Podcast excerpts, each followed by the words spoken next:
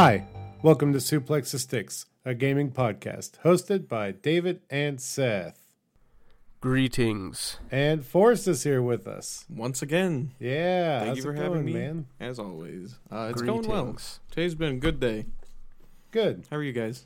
man. Greetings. Uh, we, I'm feeling much better than last week. Good. My, I have a plastic tooth in me right now, uh, And you where? Uh in my mouth. Ah, there there has been like false positives to me being afraid that I accidentally like it fell because they warned me it could fall out. Oh no. Um, that's what you want to hear. yeah.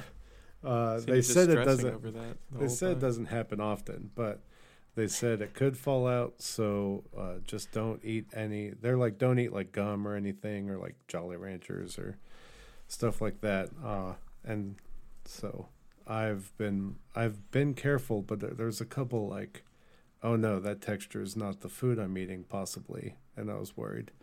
But I got a root Mm. canal and I'm feeling better. But I it happened Wednesday, and I thought last week I would be able to power through and record, and that was not the case. I felt like trash the rest of the night, but you know, life goes on. Yep. Thank you for being patient and allowing us to have a week off to rest and you know, get get back together and back to 100%. Mm-hmm.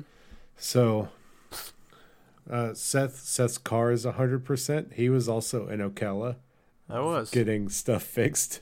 So, um, everything everything's back to being good now. And also something else that's close to hundred percent is me and Seth's run of Borderlands Three. Yeah. Yeah. We It's up there. I I don't know the percentage technically because the game. I mean, there's two side missions that we haven't done, yeah and and there's some random world stuff we haven't done. Yeah. So we I can confidently review this game. It's definitely I'd have. To, it's definitely the 95th percentile of content. Oh yeah, we've we definitely are only missing. One of them is an arena area and we couldn't Ugh. beat two of the waves. Oh, that one. From, and Mm. so we couldn't was beat two of the waves and it took us like 2 hours to Yeah. beat 3 of them. And I was just like, Seth, I want to beat this game before we go to bed. And so we we just did the ending. So that'll be done probably by next episode. But we're we're max level. This is a weird Borderlands where you are very easily max level by the end of the game if you do the side stuff. That's kind of what I expect though in games where like side content is like truly optional. Like if you just blaze through the story, you're you may end up being underleveled in a lot of cases. So doing the side stuff in a lot of cases will just boost you up. But the fact that you hit max level is that's astounding. Yeah, Yep. it's, we were also a good uh 10 levels higher than the enemies Oh that we were fighting at the end of the game. Yeah, we we killed the final boss. Um, we would have killed the final boss a lot faster had there not been gated points where they actually gave the final boss time to. breathing room. Yeah, I don't want to say what who it was or anything because Yeah. I don't want to give it away. But um, Those of you who have played could probably figure it out. yeah, and so But like many like many of the bosses, it has you do a certain amount of damage and then it gets these invincibility phases which are super annoying. Yeah. So there's like three of them, and the damage they were throwing out just didn't do like any damage to us because we were so high level. Yeah. So So you're kind of just tanking everything and then slapping them around. yeah, Mm. it was weird. it was especially weird going from that hyper difficult slaughterhouse area Yeah. to back to the story mission and me just mowing everything down. so I I do want to talk about some of the story content for this game because I uh, if we're gonna review it and give our opinions on it, I would be remiss to not talk about something that I told Seth multiple times through the game, and that is um, man, I am way more interested in the stuff happening on in the um, like in the margins of this game than what's happening in the story. Like the the side missions and everything have much more interesting side like stories than what I feel the main mission is. Do you agree with that, right, Seth? Uh, to an extent, I think. Um, I think there there's a lot more humor, like intentional humor in the side in the side missions, and like the uh, the tone of those sort of make more sense. Um, when it comes to the story in this game, um, I have a lot of issues with it.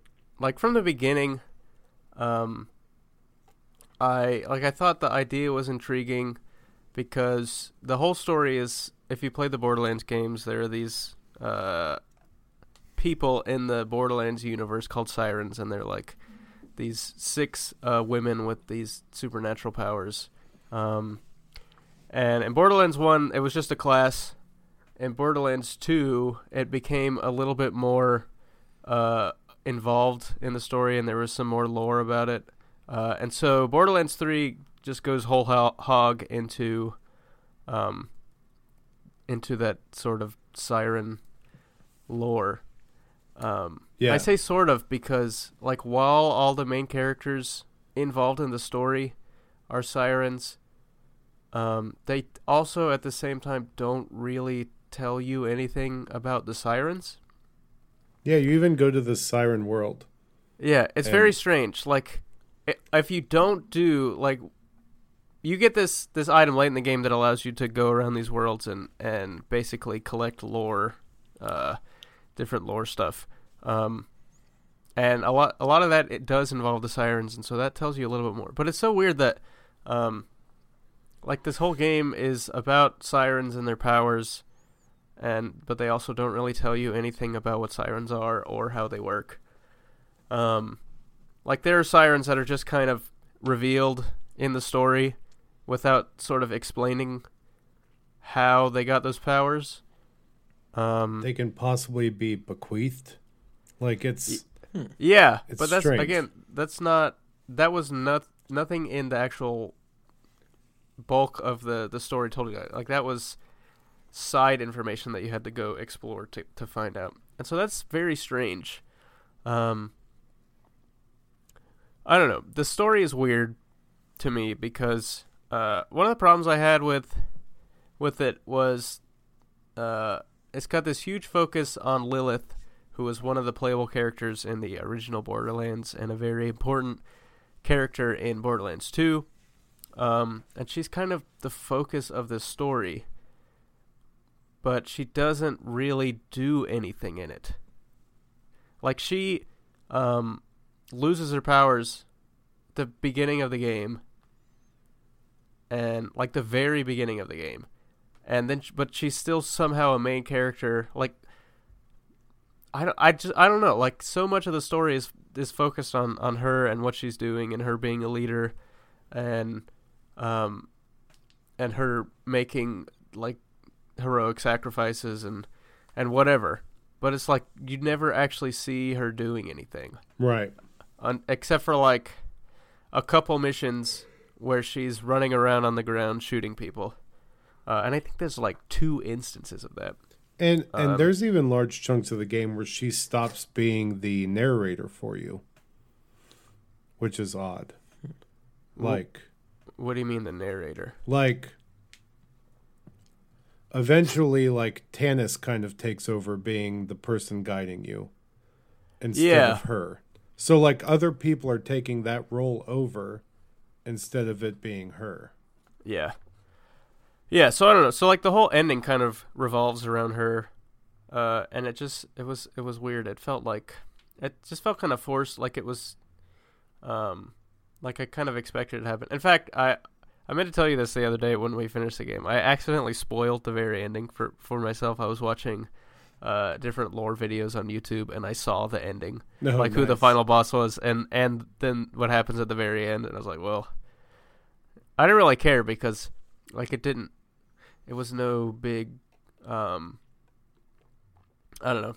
It was I didn't really have any emotional connection to Lilith and and her plight. Um so I didn't really care what was happening to her. And why and did it's just it's weird that um so much of the stuff uh revolved around her without letting her doing any do anything. And at the same time like it removed so much story well it's hard to say remove story, but it did they did not put in anything with like the majority of the Vault Hunters from previous games.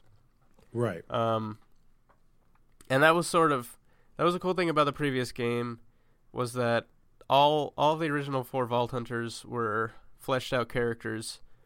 Um,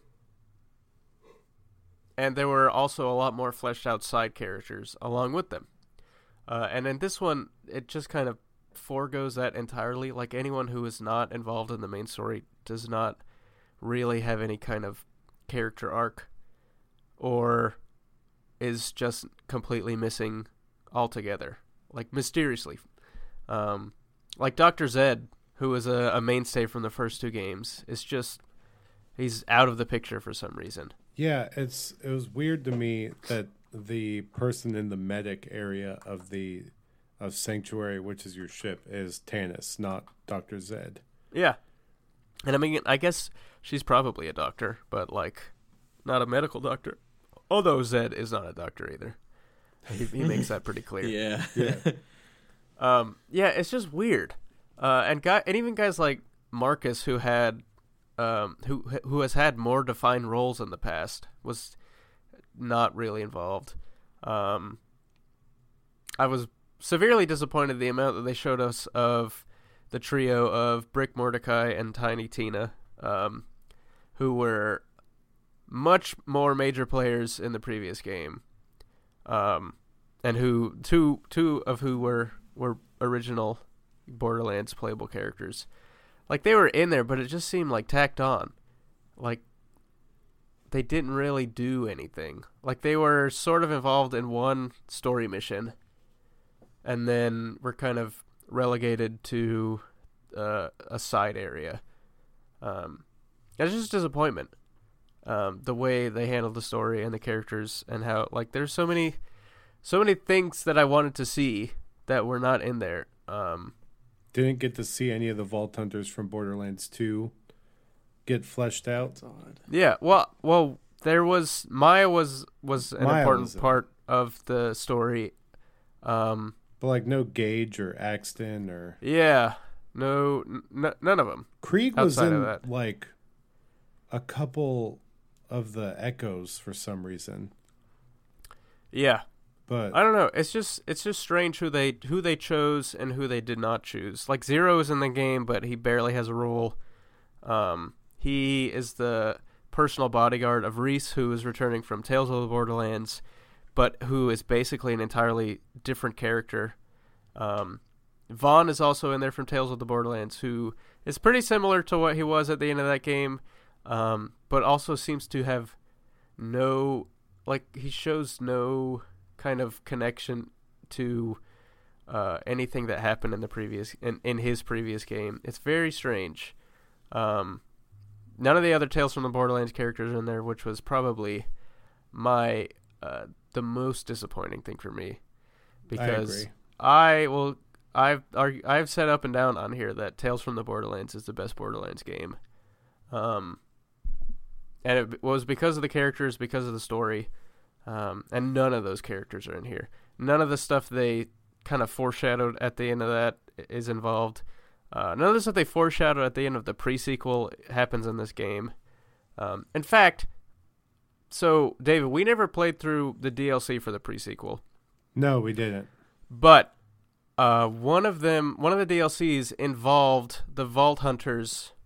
Um, I forget what was it. Was it was it was something about like them going to hunt down Aurelia and then instead like saving her uh, because they needed Vault Hunters. Um, like uh, there's something in the story where they intentionally like told the other people not to, um, not to harm her and instead to like bring her onto the team. Um, because at the end of Tales from the Borderlands, there was this Eridian Guardian who who said there was this war coming and they needed Vault Hunters, um, and then uh, Aurelia is like a main, not a main, but one of the anta- one of the main antagonists of one of the planets on here, and you have to kill her. Spoiler Yeah. alert. Um, but it's and that is it's so weird. Like it's it's so that it seems they like they made all these decisions to intentionally um, depart from the stories that were being told and set up in these games that were done by other developers, um, which is weird because like you let them develop the game and and make these stories um, when you guys were not really doing anything. I don't know. I was it was the whole story was sort of like it was fine. Um, it was mostly like any I I was not able to develop any kind of connection with with what was happening because um, of all the stuff I would rather have been seeing and because of what they were the way they were portraying the stuff. Um, I do think that the villains were pretty good. Uh, Yeah, I, I, I liked Troy a lot more than Tyreen, and I, Yeah. but Tyreen is such a man. Forrest, these two people are irredeemable. Like a lot of people complain. This is a weird aside. A lot of people complain about Kylo Ren because he's like, like kind of redeemable, but Yeah, they don't want he to. Like these two and forth. people are not. They are bad people. Full villains. Yeah, How I like them. it's and Yeah, like, they it's- say it's also- stuff that it's makes you strange. uncomfortable. um, Oh, they're they're weird villains too. Uh, I don't think they will have the sort of lasting impact that Handsome Jack did. Uh, I wonder if they will do stuff to flesh out their story like they did with Handsome Jack, and like they gave Handsome Jack an entire game to flesh out his backstory. Uh, and even Yeah. in Borderlands 2, they there was enough information to show like why he acted the way he did and like how he thought he was the good guy. Um, and so I understand uh, they probably didn't want to do that again, and so they they sort of just make Troy and Tyreen like straight up evil. Um, like you, you get to learn more about about their birth, and it's basically entirely different from what they portrayed it, and for uh different for re for reasons.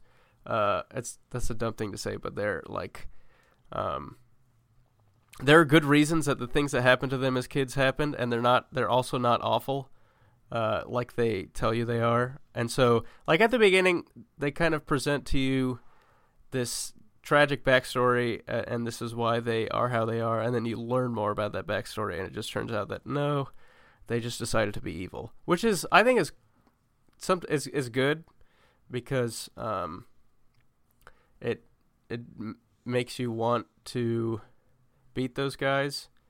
Yeah. Um, which you should want to do with villains. Yeah. yeah, but also they didn't. There was, I don't know. It, it's it's hard to compare him to, to Handsome Jack because he was so great. Um, but there's just there's something that Handsome Jack had that Troy and Tyreen don't. Um, like Troy and Tyreen, they are they're they they are as annoying like Handsome Jack was. The, they sort of make you want to hate them, but there isn't that thing that also makes you love them. Um, Yeah, they weren't as funny. And Yeah. the, the humor was definitely like meant to be cringe Twitch streamer humor that I you you just like I feel like Handsome Jack was designed for you to to actually think his lines were funny while he was doing bad things and these guys were meant to be more like cringy like oh rough like that kind of thing. But the weird thing about that is, like, it was sort of played up the whole streamer thing, uh, that that's who these people were. But it was kind of, and at the beginning of the game, like, they definitely beat into your head that these guys are are these live streamers, whatever they're live streaming. Who knows? Mostly, I think them going around and killing people. Uh, but they, Yeah. it kind of backs off from that. Like, it doesn't become as prominent. Like, it wasn't something that I recognized in later parts of the story. Um, I guess I mean, I guess there was still stuff happening, but I don't remember them putting as much focus on that. Uh, so that so I, that was one thing that I thought was weird in hindsight. So yeah, this the story is, you know, it is what it is. There's fun stuff. There's fun stuff to be had there. The whole, uh, the planet Eden Six is probably the highlight of the game Yeah, that was Uh, my favorite. as far as story, um, and even in like environments and and the side missions and stuff. Um, Can we talk about how disappointing Pandora was as an environment? Especially Well, okay. especially since in Borderlands 2 and you reminded me of this. Borderlands 2 diversified Pandora a ton and instead in this game it's just sand. yeah, I hate it was sand. kind of a bummer, um, especially because like Pandora, you start there, uh, and then you are able to access other areas in it later, uh, and they're just all of that. Pretty much all the areas are gigantic, but they're all just like s- desert, um, and that's what it was in the first Borderlands. But like the whole lore of the story was that after the end of Borderlands one, they open up the vault. It like allowed Eridium to to start flowing or something in the planet, and it sort of revitalized the planet, I think, and that's why there was in the second one there were like jungle areas and there was these Yeah, these big was ice areas. Um, Yeah. and so, but I also I understand why in this one they didn't do that because they had other planets to sort of fulfill those di- diverse biomes. But it was just kind of like it made it made Pandora like a slog to go through because it just wasn't interesting to look at. Whereas the other planets had this whole unique look.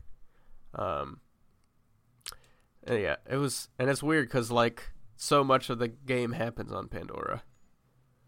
Right. And I Ugh. understand why you want to focus on Pandora because that's the bor- that is the Borderlands. Um, but you know, jazz it up a little. Actually, you've done I it. think You've done it before. I think the second, maybe first most interesting to me planet was the one that was woefully underused. Yeah, Athenas. Athenas. Yeah, because you spend so little time on that planet. And it yeah, it's so just one area, and it's got got like the, it's got like this um. Eastern China kind of look, with these uh th- this mountainous forests, and uh it it has a definitely an an Eastern like architectural style, uh and it's like uh monks and whatnot. yeah monks in a in a temple and stuff. It's really cool, but it's only one area, and you stay there for a very short time. So yeah, Yeah. it's and you know what? I will say everything uh no spoilers about this, but uh everything with Typhon DeLeon pays off for the most part. Yeah, Typhon's probably the the best new character. Definitely. Um, but the weird thing about that is all a lot of his development happens in again optional stuff. Like I wonder how much oh we my would gosh, have yeah. how much we would have appreciated the end like hit the arc of his story had we not gotten all of the the the Typhon lore stuff from from every single area. Yeah, the game definitely leans heavily on you actually caring about doing side stuff. Yeah. I mean, and, it does like every time you're near something, they they basically give you cues as to be like, "Hey, go do this." Well, at least Uh, they gave you cues. Yeah, We they gave found me out- cues. We we found out about three quarters of the way through the game that because Seth had been saying this thing through the game, and I'm like, "Why are you saying that?" He goes, "Because the game says it," and I'm like, "No, the game has never said this to me." yeah. And we found out the game has been giving him audio cues that it is not giving me, Nice. yeah. So Which that's another is- thing onto the list of which is Uh, bizarre. weird inconsistencies between your two plays. Which is bizarre because he has lost audio from stuff that I'm going through. Yeah, It's- one of the final making it up by cutscenes. One of other the final cutscenes in the game, like my audio just cut out. Yeah, it just cut out. Luckily, there was no speed, no talking in it, but Yeah. it did. He was like, "I, I can't hear any of this." horrible. Oh yeah, Yeah, it was, it was strange. Um. So, but the the game is not all the story. Um, the story is a big part of the game, but another big part is the like the mechanics of the game and the Vault Hunters. Um, David, what did you think about your Vault Hunter of choice? I like Moze a lot, and I thought Moze's skins were cool. I thought almost every line that Moze said was cringy and dumb, and I liked what Flack said a lot more. Yeah, Flack I, is, was pretty hilarious. I think that Moze's special was neat, but I do wish I I I kind of I might do a second playthrough. I don't know. I wish I had played as Amara. Yeah, we'll we'll talk about that in a second Okay. because I have some opinions on that. Oh, okay. Um, Flack, yeah, I played as Flack. He's uh I thought he was a lot of fun. Um now full disclosure, I picked him because he had an ability that shot out birds. Uh and Nice. I did that because it most it most reminded me of Mordecai from the first game who also had a bird. Um Seth is also fan of birds. ninety nine percent likely to play as a character if they have a bird. yeah, Or a bird give me a give me a bird boy. Uh but Flack also That's had pets. Uh, the the pets are cool. Um, so one of the, the big things, the big new things in this game is that each character has like, um, three. Well, they have multiple action skills that you can you can use. Um, I think for Moze the, that it that w- works as different guns that you can equip on her mech. Yes, Um, six For- total. for Flack, he had three different action skills that you could use, and also three different pets that you could choose. Um, and I think that is a really cool thing. Um, in theory, in practice, however, It's messy. like I don't. It's not that it's messy. It's just that I you play through the game, um, and unless you really experiment with them early on to find out which one you like, um, like it it doesn't. I I don't see any thing that any impetus for me to change because like I've spent all the time with the one, the one action skill and with the build that I have customized to utilize that action skill. Um, it would just it would be so much time and effort to go through the trouble of trying the other ones Right. and then like I might not even like them. Um, and so like it's cool. Uh, but it's just I don't know. I think it's a cool idea. I don't know that in practice it totally works. Uh, now that might just be with Flack. Uh, I, I imagine it's probably easier with Moze to equip different guns. Um, because you can just kind of do that, and and the, your action skill is still the same. Um, with Zane, I know he gets to use two action skills. Um, so it's probably easier with him. I don't really know how it works with Amara. Um, but it's just like as you go in the game, you sort of specialize your character to play with what you want it to be. Uh, and then you get to that point, and there's not really any reason to try the other ones. Um, and it's weird because like all the stuff I read about Flack is that he has this one skill which is really good for like fighting bosses and stuff. Um, and like I want to try it, but I also don't want to go through the process of respecking my whole character to do something that maybe I don't even want it to be in. Gotcha. I don't know. It's weird. It's it's still a cool idea, and the the only the reason the the only not the only reason, but one of the things that I worry about is they have talked about with DLC, um, instead of adding new characters, adding like new action skills to, to characters. No. Oh gosh, that would be Um, bad. Yeah, that and that would I be I would not be happy about that. I know that would be strange to me because they they've confirmed that they're not going to add new characters. Well, that's also horrendous. Yeah, that's odd. I mean, I sort of get it because I think they said like they found the da- they had like data that when they released new characters that players weren't really willing to go through a whole new a whole nother playthrough with them. Um which I understand and which brings me to my next uh sort of it's not really a gripe more like sort of a state of confusion as to this game. Um, you talked about how we get through one playthrough and we're already max level. Excuse me. Um, so there is a second playthrough that you can do. Uh, in previous games, the second playthrough, like the appeal of it was, you hadn't maxed out your character yet. Um, and so you had this new playthrough to like completely fill out your character and get new weapons and stuff. Um, Right. but but it's like the way that the game works is that you are intended to reach max level at the end of a first playthrough. So what is the like what is the purpose of having a second playthrough? Like what is my impetus? What draws me into playing this game again? So, uh, because they're, ooh, that was a bunch of pauses. Sorry. They basically want this to be Diablo 3, where people are playing the story over and over again just to get better loot. But the thing is, in Diablo 3, there is swords, guns. Yeah, there's guns in Diablo 3. There's the crossbow things, but there's armor. There's so much more to it than just guns. You know, I what mean, there's there's other stuff that you can get in this. yeah, um, but I I don't think that this is a this. It doesn't have the Diablo easy gameplay hook, in my opinion. Well, what is the easy gameplay hook in Diablo?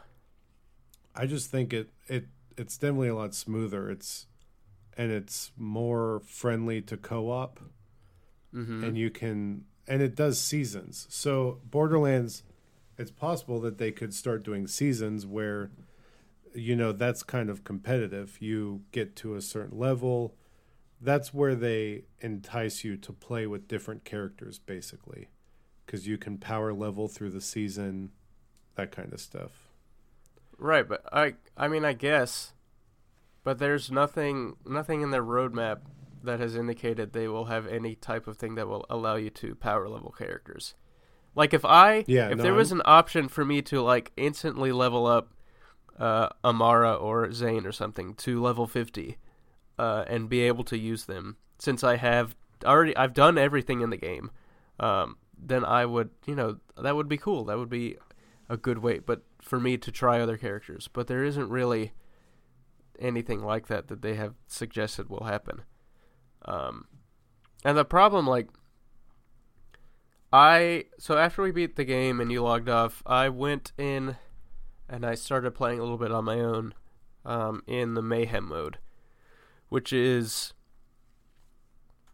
a whole another thing. So in the previous games, when you beat the regular when you beat the story, you got the second playthrough is called like generally called like True Vault Hunter mode. Right. Um, and in it, it it would level characters to you as you progress, rather than stuff having fixed levels. Uh, and they would be stronger, and you'd get better loot. So this game has that, but it also has something called Mayhem mode, which when you activate it, also levels it it levels the characters to your level and gives you better loot. Um, but you don't have to like play through the whole game to do it. Like you can just you can turn it on in normal mode and and go back and, and do stuff. Uh, and it also adds these different multipliers to different worlds, like making certain guns stronger and certain guns weaker, or making different elements stronger or or less effective. Um, which is cool, and it, it sort of is gives you a reason to like think about what your loadout is. Um, it's weird that they those are two separate things. I don't understand why. Um, but my the point of this is I so I went around and playing in, in mayhem mode um, to go back to some of the other bo- some of the old bosses uh, and see if and and fight them for for better better loot. right. Uh, and I did. Like I got I got plenty of legendary stuff. Um, it was weird though. Like none of the bosses were really all that difficult. Um, well, we've been on- experiencing that anyways. yeah, but even on like the highest mayhem level, where they're technically at higher levels than me, like it's still I'm not really having much trouble with them. Um, and but it's just like like I don't understand what the goal is. Like why am I doing this stuff? Like yes, it is to get loot, but for what purpose? That's why Why? to get loot, I know, but what is the loot for? to get So like you loot. you talk about a game like Diablo, which has high level content. Once you once you like max out, there is stuff that you can do, and reasons to get more loot to be able to do that stuff. Look at like Destiny, which I guess I have to think is what they were sort of modeling this quote unquote end game content after. Um, like Destiny puts these super high level stuff in front of you, and you have to go get better gear to be able to, to do them. Um, and I mean, like we talked about this when we got through Destiny. It get there comes to a point where you have done everything. yeah, Um, but the difference here is, like, I guess if you played in a way like where you didn't do any of the side quests until you completed the game and unlocked Mayhem mode, um, that you could, it could change your experience like that. But like we've, I've done everything in the game. What, what do I, what do I, what is the reason for me to go and get these guns? to go fight the other get them. bosses to get the guns. Like I don't care about the guns unless I have something to do with them. There is no for some reason there's there's no raid boss in this game, which is weird because all the other games have had them. that's Um, true. There's like the whole I, I guess what they want you to do and and, and the, the whole end game is just put on mayhem mode and go farm bosses for guns. And there are i mean there are the um the different the arena modes where you fight the waves of enemies. And there are these these challenge arenas where you go through like a little not a dungeon but like a, a self-contained area with a boss at the end. Um but like this is, those would be so uh in inefficient at getting guns when I could just go fight the Graveward and beat him in like two minutes and he drops two or three legendary stuff. Um I don't know, I just don't it's so weird. Like I remember at the end of Borderlands one and two being excited to play the game again. Um and I have absolutely none of that with Borderlands 3.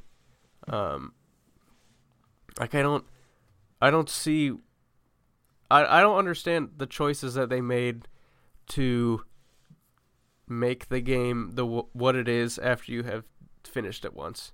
Um, because they kind of, for completionist players who like to do everything in a playthrough, it kind of takes away every anything that there is to do at the end.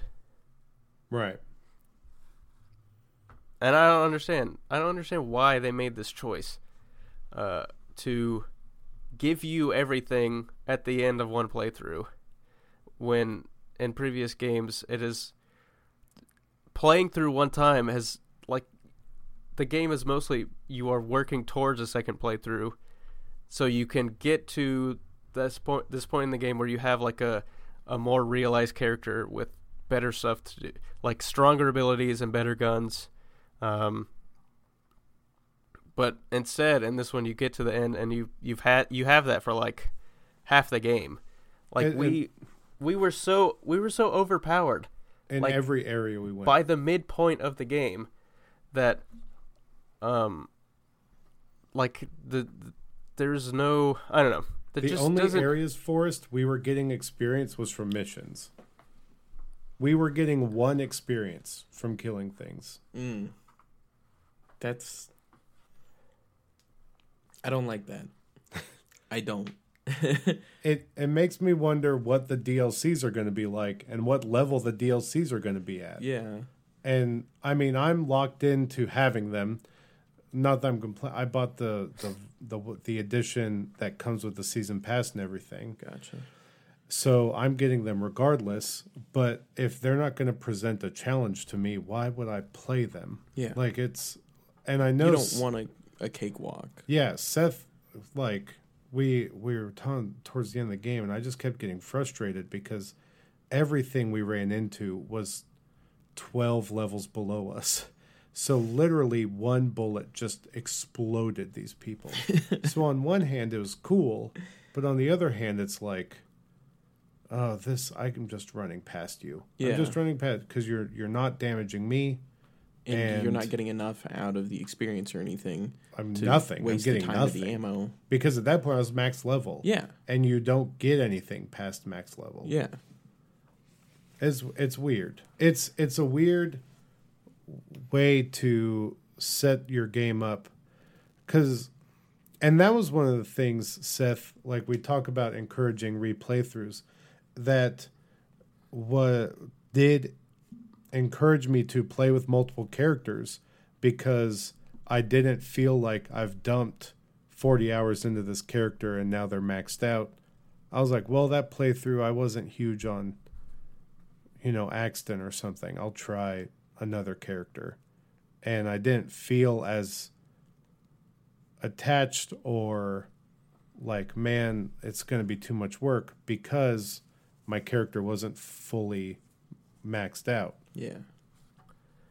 Yeah. So- I mean, in in in the previous games, I I feel like I did a bad job of of explaining this. But your your character feels kind of wimpy, like through one playthrough, yeah, Uh, no, you didn't feel you didn't do a bad job. That's you got that across. and then when you get into the second playthrough, like you, it, it's a lot more fun because your character is stronger, uh, but you're still also growing and and unlocking new skills and stuff. Um, yeah, it's weird. Um, Weird, weird, definitely weird.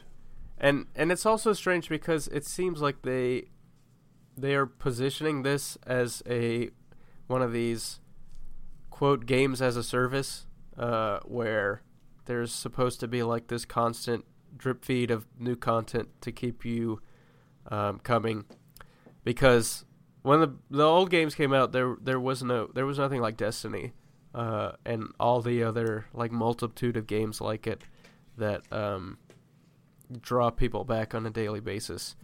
Um, and so I guess they they see some some need to compete with those rather than being a self-contained experience like the previous ones were. Which uh, I mean, it's cool that there's new stuff, but also uh, I I also don't don't think they needed to position themselves as that. Um, so like maybe be, but maybe because of that they they will introduce content that will be interesting. Like they have this Halloween event coming up which is supposed to have new stuff in it. Um which I will definitely get on to experience. Uh, and they're doing like these these um, five week long events in celebration of like the 10 year anniversary of Borderlands, um, which you know they're not super compelling. It's mo- mainly just different characters have higher drop rates for legendary weapons. Um,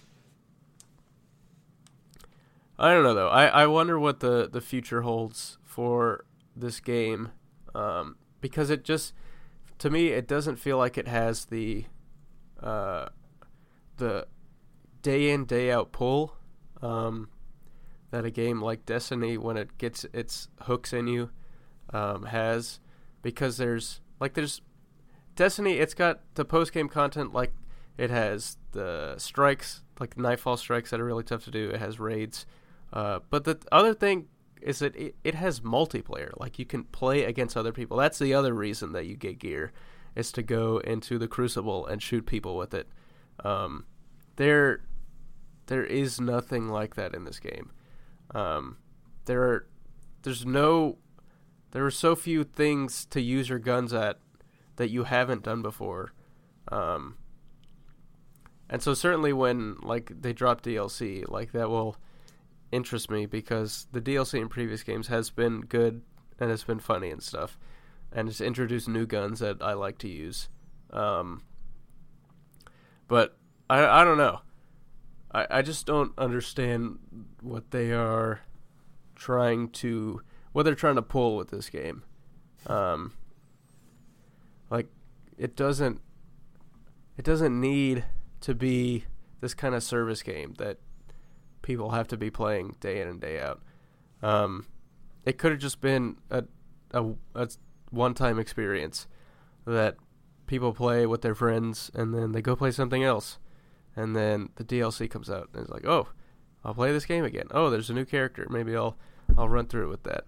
Um, and part of the reason that works is because like you don't get burned out on it. Um, and just the the idea of playing this game every day, it just it seems exhausting to me. Yeah. Like, I wouldn't want to do it. Um, I don't know. I have uh, it's it's hard to I, it's hard for me to properly um, say what I what I what I feel on this game um, because it's it's it's a fun game to play for sure, but like I just don't understand so many of the many of the decisions that they made in this game, and that's not even like getting into the stuff with with uh, with the characters that are in the game, um, and not the characters, but rather the voice actors that are in the game, and and all the kind of gross stuff that hap- that went on with with Gearbox in Behind in, the in the develop yeah behind the scenes and during the development of this game. Yeah, it's just It's complicated. it's a lot. It's a Yeah. it's a whole package uh, of of good and bad and and messy. Um, whereas, like, I mean, when Borderlands Two came out, I didn't, I wasn't as online as I am now, and neither was the rest of the world. And so this, uh, you wouldn't be able to learn stuff like you can today. Uh, That's very true. Yeah. and also games weren't designed differently. Um, like they, there there wasn't really stuff outside of like WoW. There wasn't really stuff that demanded you play every day to get the full experience of it. Um, and that was a big question with Borderlands. Like, how would this sort of old style game, how how will it fit in this in this new this brave new world of video gaming? um, and I guess the answer is like it doesn't. Like it doesn't really fit.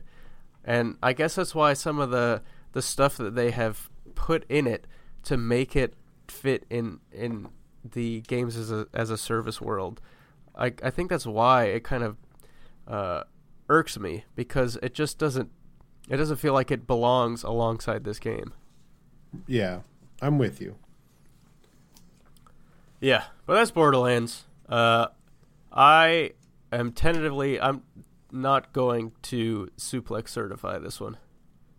Ooh, really? Yeah, just like, I mean, I can enjoy a game, uh, and I know people who played Borderlands would enjoy this game, but it's just, I found it wanting.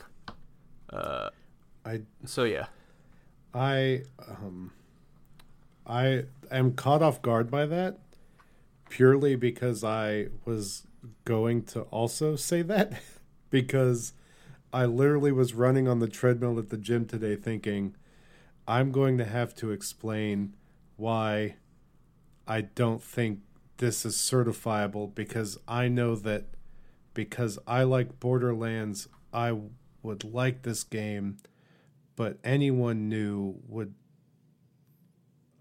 like it's there's too there's too many reservations I have and Yeah. too many buts. Like yeah. There was just like Two- this is a good game and a fun game, but I was just there was so much that I was frustrated with while I was playing it that like it didn't taint, I didn't like taint the experience for me, but it was just like I don't know, I don't know about this game. Um, I do think that it would probably like if I had not played the other games, I would probably like it a lot more. But I also do wonder if how how what that would be like, like me in a post Destiny world, um, with as much time as I spent on those two games. If I then came over to Borderlands, never having experienced the originals, like what I would think about it. Um, and a, a big part of my issue is technical difficulties. That yeah, I was that's I was very man, if you can go back to episodes where you hear me talk about Rage 2 and the menus Yep. in Rage 2, uh, I am really aggressive on if your game does not have menus that work, why did you put them in the game? it doesn't make sense why a menu should stutter and lag. It's a menu. The rest of the game runs fine, smooth. A menu shouldn't cause your game to come to a crashing halt. Yeah. And that bothered me to the end so much. And I ugh, it's it's insane to me. Destiny can get it right, and it's in an always online environment. Borderlands is not even always online, and the the menu jacks up. Rage 2 is a single player game, and the menu jacks up. Hitting pause in a game should not cause this much issues. And not only that, you your issues with the cutting in and out of audio really bothered me and you actually loading into maps like 2 minutes after I loaded in because you don't have an Xbox One X like and that's the first game we've really ran into that Yeah. that was weird and not good and, And then and then when I would load in late and it would play like three lines of dialogue simultaneously to catch me up to what was happening. yeah That was really annoying. that also happened so i don't know. It's it's another case of a game that we had fun playing because we played it co-op but it's not necessarily i i definitely and i i, I while on the treadmill was also thinking would i have had this much fun playing it if i was not playing it with seth? Like if i was playing it just by myself. Because a lot of my issues with Gears 5 might have been fixed if I played that co op also. But I know for a fact because the AI is trash in that game. Uh, Now, like this is the Far Cry 5 issue. Um yeah, but, yeah, that's what that's what I was But it at. should be said like that this I, I think is a game designed for you to play it with someone else. Oh, for sure. Uh, like Far Cry 5 had co-op and it was a lot more fun, but it was pretty much a single player experience. Yeah, it wasn't designed for you to play with more than one person, but they let you. So I think it is while it is true that it probably would be less fun um, by yourself. Um, and I played all I played not I guess I didn't play the pre-sequel by myself, but 1 and 2 I played through by myself multiple times and, and had a lot of fun. Um, but these are at, le- at least this one specifically is a game that I think is designed to be played co-op. Especially with some of the the mission requirements for Yeah. the mi- the side missions. We have talked for a whole hour about Borderlands 3 by the way. Yeah, we're hitting it.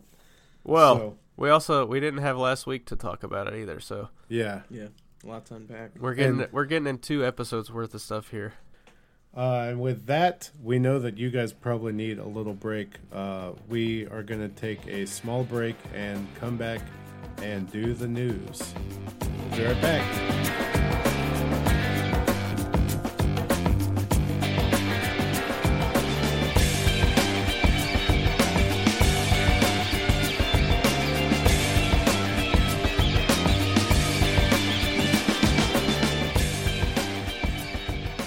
And we're back. Thank you for giving us a second. We are ready now to talk about some fun news with you.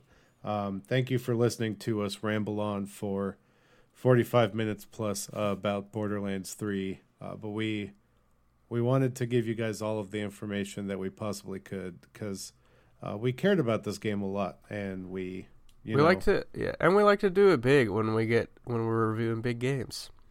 Yeah, especially ones that Seth and I make sure to play all the way through. Sorry we didn't For get to what you played, Forrest, but we know that you played Dragon Quest Eleven, whatever, and you played. Um, we'll talk more next week about River City Girls, right? You played that. Yeah, hopefully I'll finish it by then. Okay, sweet. yeah, it's all good. So One question: Is the Music Man in River City Girls? Not Because that, also takes place in River City. yeah, not that I've encountered yet. Oh, bummer. Yeah, that's a shame. bummer. that means there's not enough trouble there. Yeah, maybe maybe maybe DLC he'll be in there. Um, so all right, let's talk about Kamala Khan and her hands, Uh, and and she got some big boys. She, I, you know, we've talked about how the ultra realistic look of Avengers has caused some weird uncanny valley stuff with characters Yeah. we already know.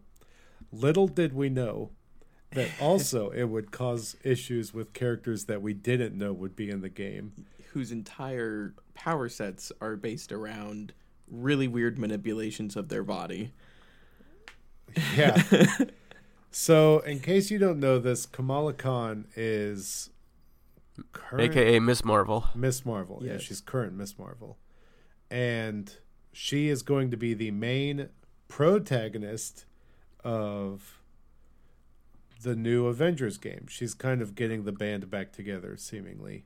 Mm-hmm. Uh, and her powers, if you want to get deep into it, involve borrowing mass from her past and future selves to make herself bigger.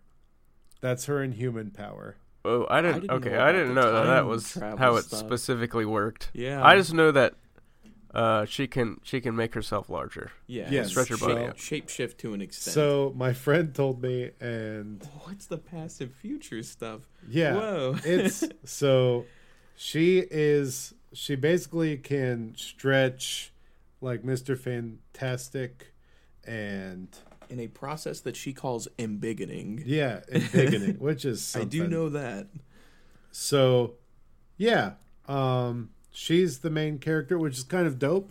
Yeah, And she's she a cool looks- character and is super popular. And she has a cool power that it works when it's being drawn out, for sure. But I don't think, Hyperrealism. Yeah, she's- uh, it wa she was never really designed to be portrayed in a lifelike fashion. yeah. And boy is it freakish when she is. I I remember when I I was watching the trailer, I the first time when it shows her doing like combat stuff and her just hands got huge, I went whoa, and then I think immediately after I went ugh. Yeah, because the idea of the full human hands and like seeing the giant cuticles and stuff. Yeah, Ugh, it's Ugh, Yeah. it's- it's not an bizarre. experience I want to relive. Unsettling. soon. Yeah. It's it's definitely strange. So, ugh. All right. I'm if you haven't to- seen it, go watch the trailer. Yeah. yeah, go It's- watch the trailer. It will haunt your dreams for sure. I know it's haunted mine. So I need to I need to get the official ruling on her powers because my my friend told me this and he reads enough that I just straight believed him. But I like yeah. Does that make you a true believer? Yeah. I listen, I believe him. So all right. I still have those hands in my head. It's freaking me out. It's really like it distracts everything that you're thinking about. They're reaching for you, David. Well, I don't I don't care that they can reach for me. It's that they They can fully grab you. they yeah, and they pick gr- you up. they grow to that that size and it freaks me out, man. so, all right.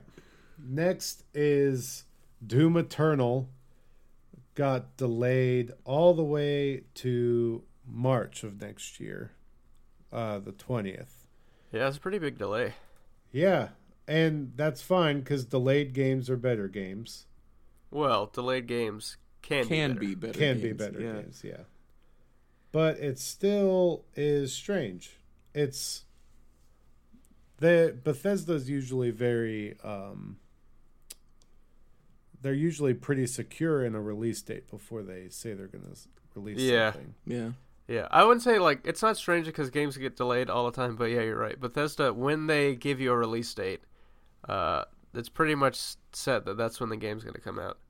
Um, but uh, you know, it's not it's not a huge. It's actually been su- it was super surprising. Like the the internet at large, like uh, seemed pretty okay with it. Pretty accepting, yeah.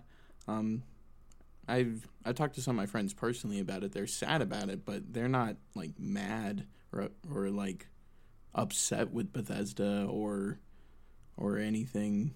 Just like, okay, I guess it's the reality of the situation. I can wait. Yeah, I and I famously tried to play Doom like a couple months ago. I think I talked about it on the show, but I might not have because it was a shame moment for me. I can't play that game. It's too fast. It's too fast for me. Okay. I'm not good at it. Is it I'm- too furious for you? Yeah, a little bit. Like the metal music, it's just too much. It's it's sensory overload, and I couldn't do it. It surprisingly became right up my alley. Oh, really? Yeah. Like the whole aesthetic of it, the gameplay. Uh, I, the gameplay when I first started playing it um, was a little um, tough for me to get behind, but by the time I reached the end of the game, I had a solid loop going with every new combat encounter. It was fun. Rip and tear. Yeah. Oh yeah. So it was revealed in. By the way, Ms. Marvel number thirty-five, that she borrows masks from past and future versions of herself. Wow, I which didn't. is freakish. That is insane. which makes her hands even weirder. yeah, even more disturbing now. And brings into yeah time travel questions. Sorry. So, I've- are there moments in the comic where like her she just starts losing masses. Like, Yeah, oh, where I guess my future just- self is. So That's she so has used the powers to become smaller.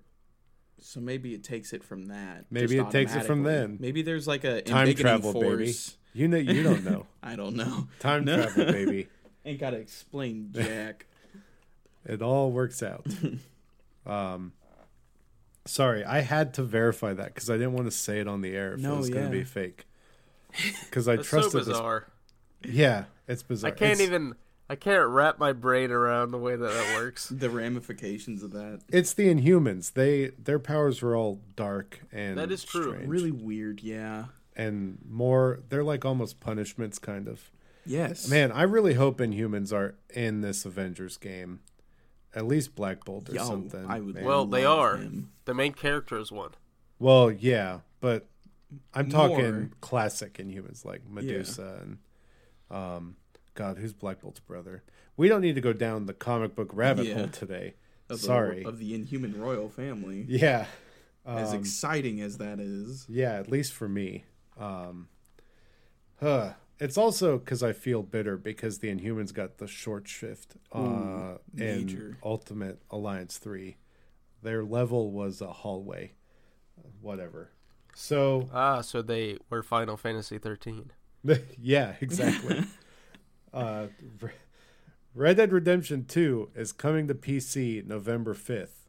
Let's talk about the irony of this situation because Red Dead Redemption 1 has still not been released on PC and is still lauded as please God come to PC, which is just bizarre and in my opinion is because the uh, the conversation around this game has died.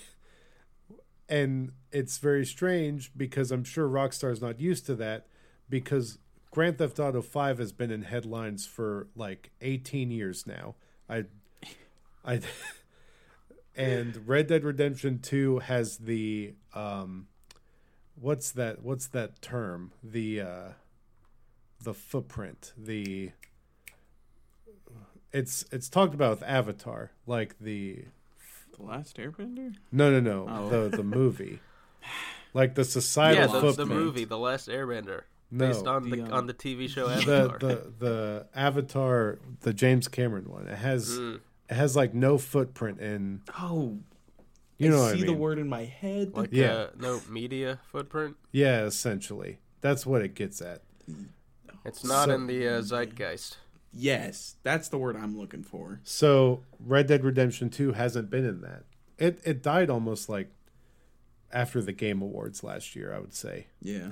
Yeah, their plans with the online certainly have not panned out like it did with GTA. I think that's because they made a Western sim, and uh, that turns out isn't as fun as being able to just run cars down the street and be wild. So Yeah. Like it's know- cool that they have authentic details to the time, but hijacking horses is just not as fun as hijacking cars. And then having And- your horse be able to die by hitting a rock wrong. Yeah. But just- you can your beard grows out uh, realistically, so there's that. Yeah. How does it feel, Red Dead Redemption 2, to have LA Noire as put as a remaster for whatever. What was the thing that they just. That decided? VR thing. Yeah. Yeah. Yeah. Oculus. Yeah. Weird. Weird.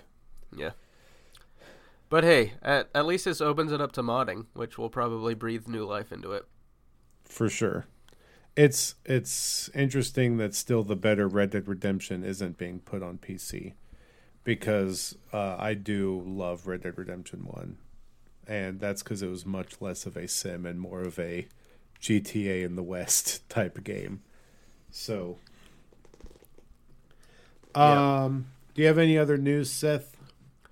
Well, um, you know, I didn't, and then I went and looked. Uh, so this isn't really news, but it is um, notable to me.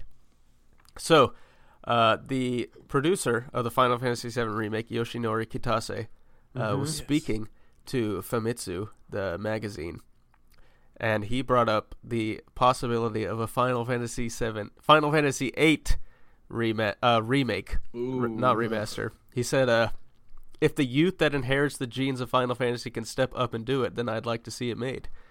Um, so that's not anything, but it is. That's it's not sound- nothing either. He, that to me that sounds like I'm not gonna do it, but hey, maybe in like ten or twenty years when I'm gone, or at least gone from the company, the next person can. Yeah, I don't know if I want to see Yeah. that game get remade. Dude, it would be so great. Ah, it would be amazing.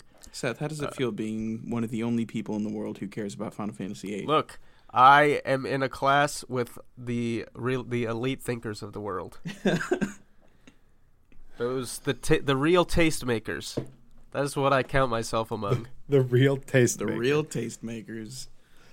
Oh man, that's an elite group. Can I get that on like a hat or a shirt? Yeah, or that something? sounds like it needs to be like uh, in your Twitter handle or something. Yeah, Oh, I'll put it there.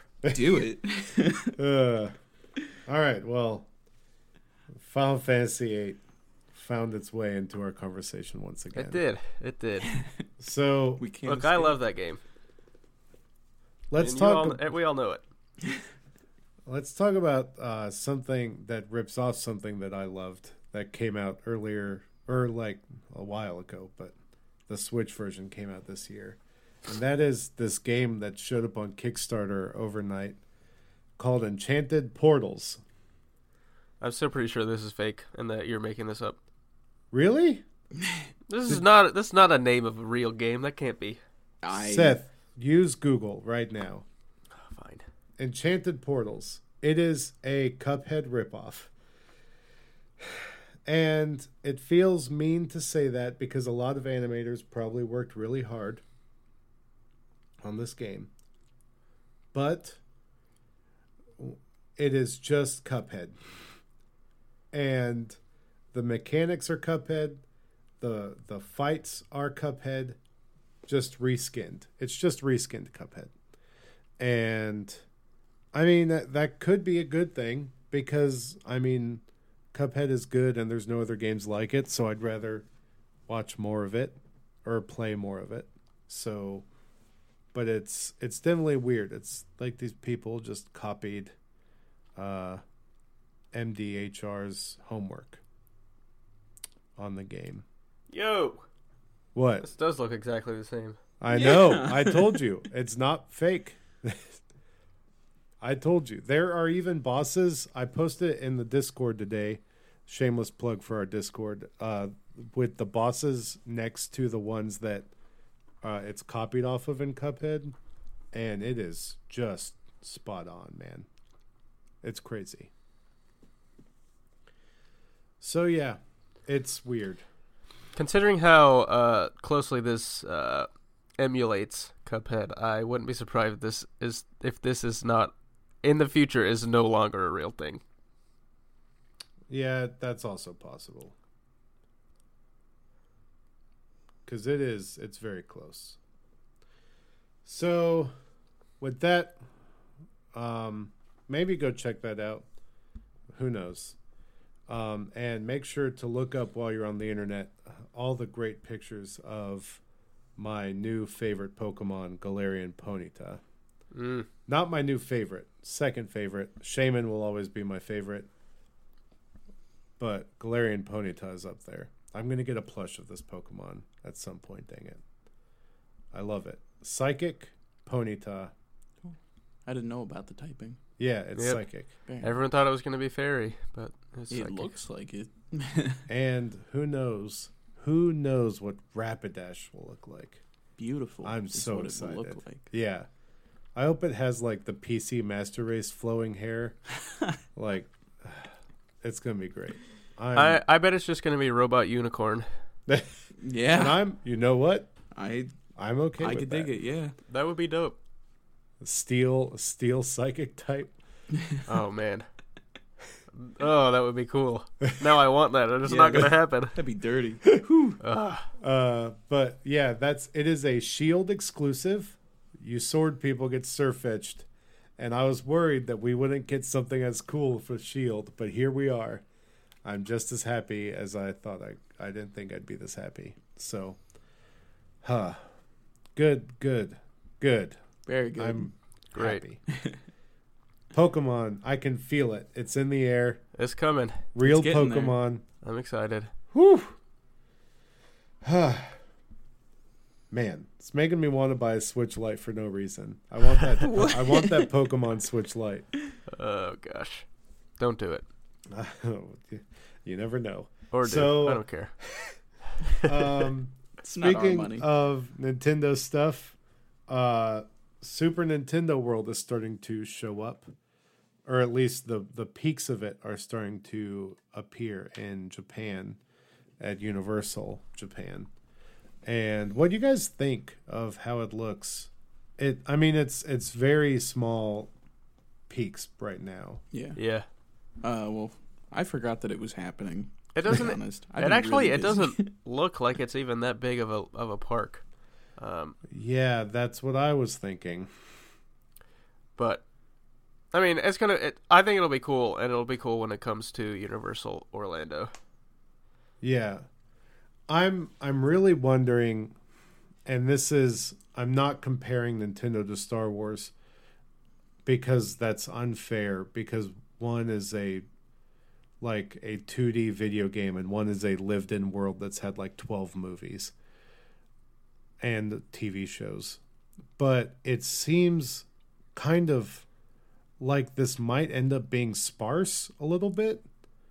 Like I don't know. It it seems like it'll be cool and I'm excited for it. But I just don't know if it'll have all that much detail than being like, "Oh, I'm in a 2D level." You know what I mean? Yeah. Or like it'll look more like Super Mario 3D Land. Yeah. It should be noted that the one in Japan is it's only Mario stuff. Not I haven't seen any stuff about the one that's going to be here, but I think it's going to have more stuff than that.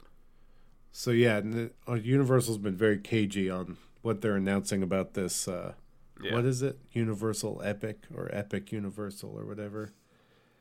That's such a bad name. Yeah. So I- such a bad Yeah, name. not Any anything with uh, any they're using Epic and um, it's not 2010 anymore. Yep. So, all right. Yeah, it looks cool. It looks neat. I don't know how detailed the world will end up being. I'm more interested in what the rides will end up being than the theming, to be honest. I was more interested in the theming than the ride at the for the Star Wars park, and I'm the opposite for this. So, yeah.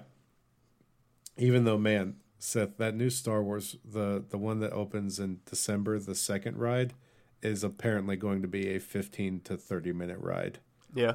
Whoa. Yeah, which is crazy Jeez. Because it's going to like lead into episode 9, which is why they've been waiting to push it. Yeah, it's going to be dope. It's going to be so Insane.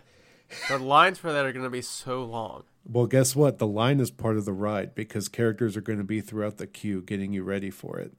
Like the they're they're going all out for this thing. All It's going to be dope. What if that 15 to 30 minutes includes the time in the line, I mean, and the So- actual ride is like two minutes? I would be real bummed. Don't don't do that. yeah. Don't So- say such things. Yeah. Don't say uh, that. Let's talk about the last the big piece of news to to end the show. And that is the we got some PlayStation 5 deets. It'll be Namely, the- that it's named PlayStation 5. Much to everyone's surprise. and not the Play 5 Tation, which is a bummer. I was really hoping we would get the That's 5 so in place of the S.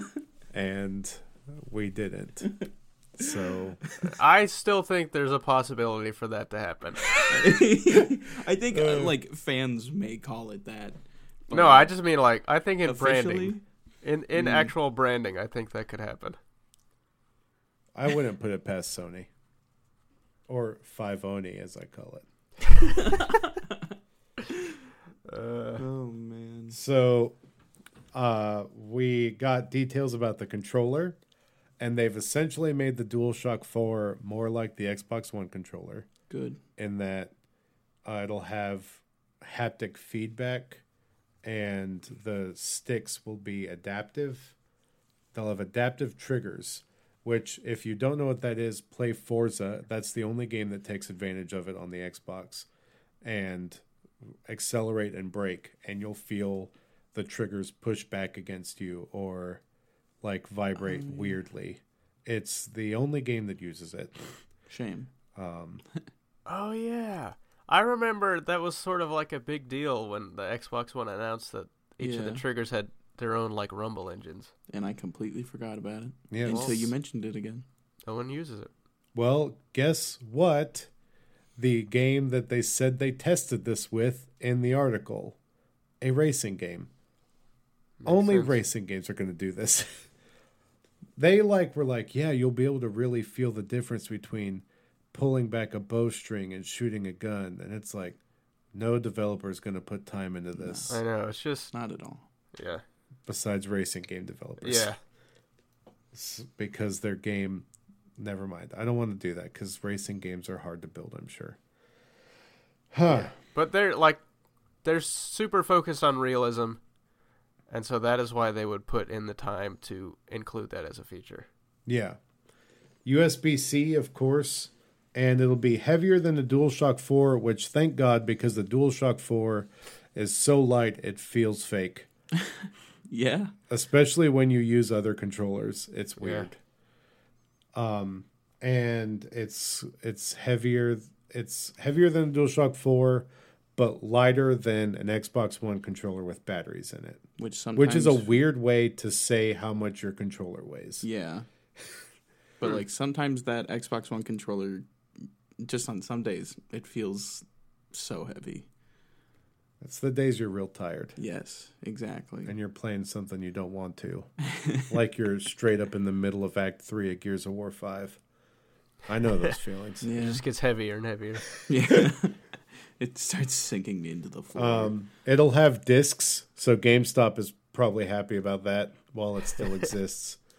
And um, surprise, it's coming out holiday of 2020, Who would have which thought? um, to compete with the other big console release of 2020? The Switch No. Pro. Oh wait, Oh.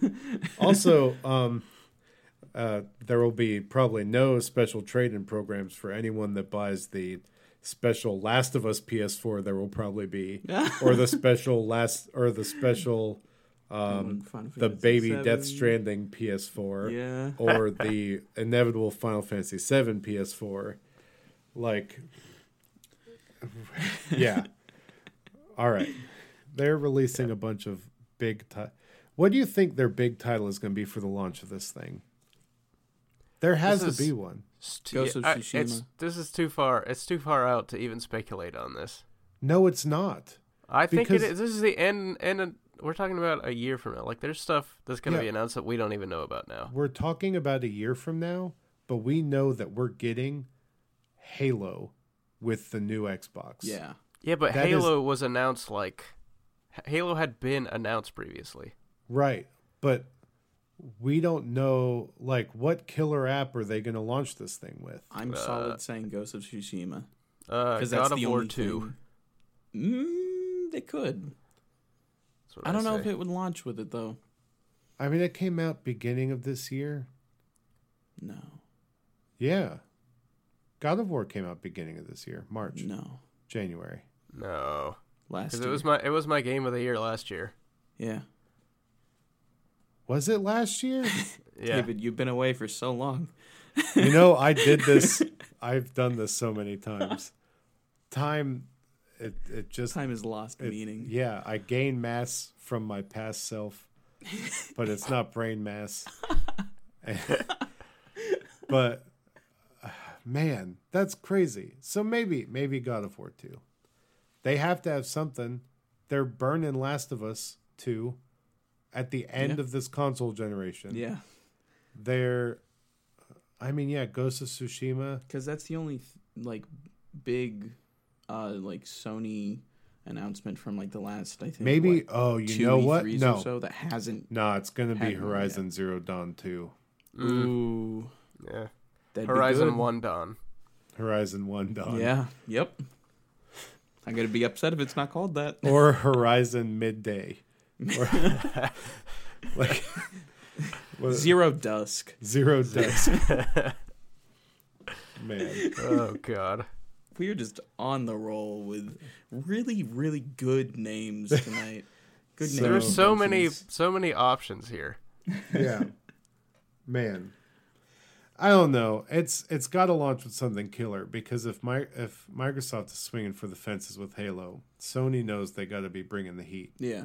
They can't just they can't just rest on a new console because in my opinion, I really think that Microsoft has the momentum right now, mm-hmm. especially with Game Pass Yeah. and stuff like that. And now that I think about it, Sony, on top know, of dude. Not resting on a new console to just get sales, I don't. I I'm going back on my Ghosts prediction here because you don't want to rely on a new IP in this case. So I like I think Horizon and God of War probably are the ways to go right here. Yeah. They're established and they both make money and they're critical darlings right now. They are critical darlings. And then we'll inevitably get get the Last of Us Part 2 remaster for PS5 Yep. the year after. So they'll double dip. Yep. Just like they did with Last of Us. Yep. Same situation. So Yep. Do you really do you really not think Sony has anything to worry about? Uh, I no, I would just, I would, I don't think, I would challenge your idea that Xbox has momentum because I don't think that sales would bear that out. I think Xbox is having to do stuff that is experimental because they are so far behind Sony. Yeah. I can agree with that. Yeah. But I think that this I I I'd be interested to see how it all shakes out For sure. cuz And in Game the end, it doesn't, it doesn't matter all that much. I got real hype today realizing I did not have to spend $60 so that I could play Outer Worlds when it comes Yeah. out because I have it in Game Pass. Oh, nice. I got cuz it's day It's and good. it's day and date with Game Pass. Yeah. And so I was like I was like, man, I I thought I had all the games I was going to get for the year paid off. I don't want to pay for Outer Worlds. And then in my head I was like, but you have I Game know. Pass. Yeah, don't have don't to. have to pay for it. That's nice. And I have Game Pass till September of next year, so almost when the new Xbox comes Yeah. out. So, dope. Really need to start using that PC Game Pass because it's I, I have it. I just don't haven't touched it. haven't touched it. So, Busy guy. all right. Any other news, guys? I'm No. I'm blanking. No. All right. Next week we'll be talking about. Uh, I played Link's Awakening. I'm playing Ghostbusters on the Switch. So Ghostbusters fits with October. October is spooky for people. You right? They love spooky. Yeah. Ooh, I should play Blair Witch. Oh yeah, it's on Game Pass. Yep. So play. Bill- Oh, you hate scary things. This. Uh, I might want to watch you stream. I might you you might want to stream that. That might be good content. Hmm. But We'll see. you know, play play Bear Blair Witch, Bear Witch, Bear play the Witch. Bear Witch. That sounds exciting. So, um, with that, we appreciate you guys listening, and we will see you next week. Sayonara. Goodbye. Bye.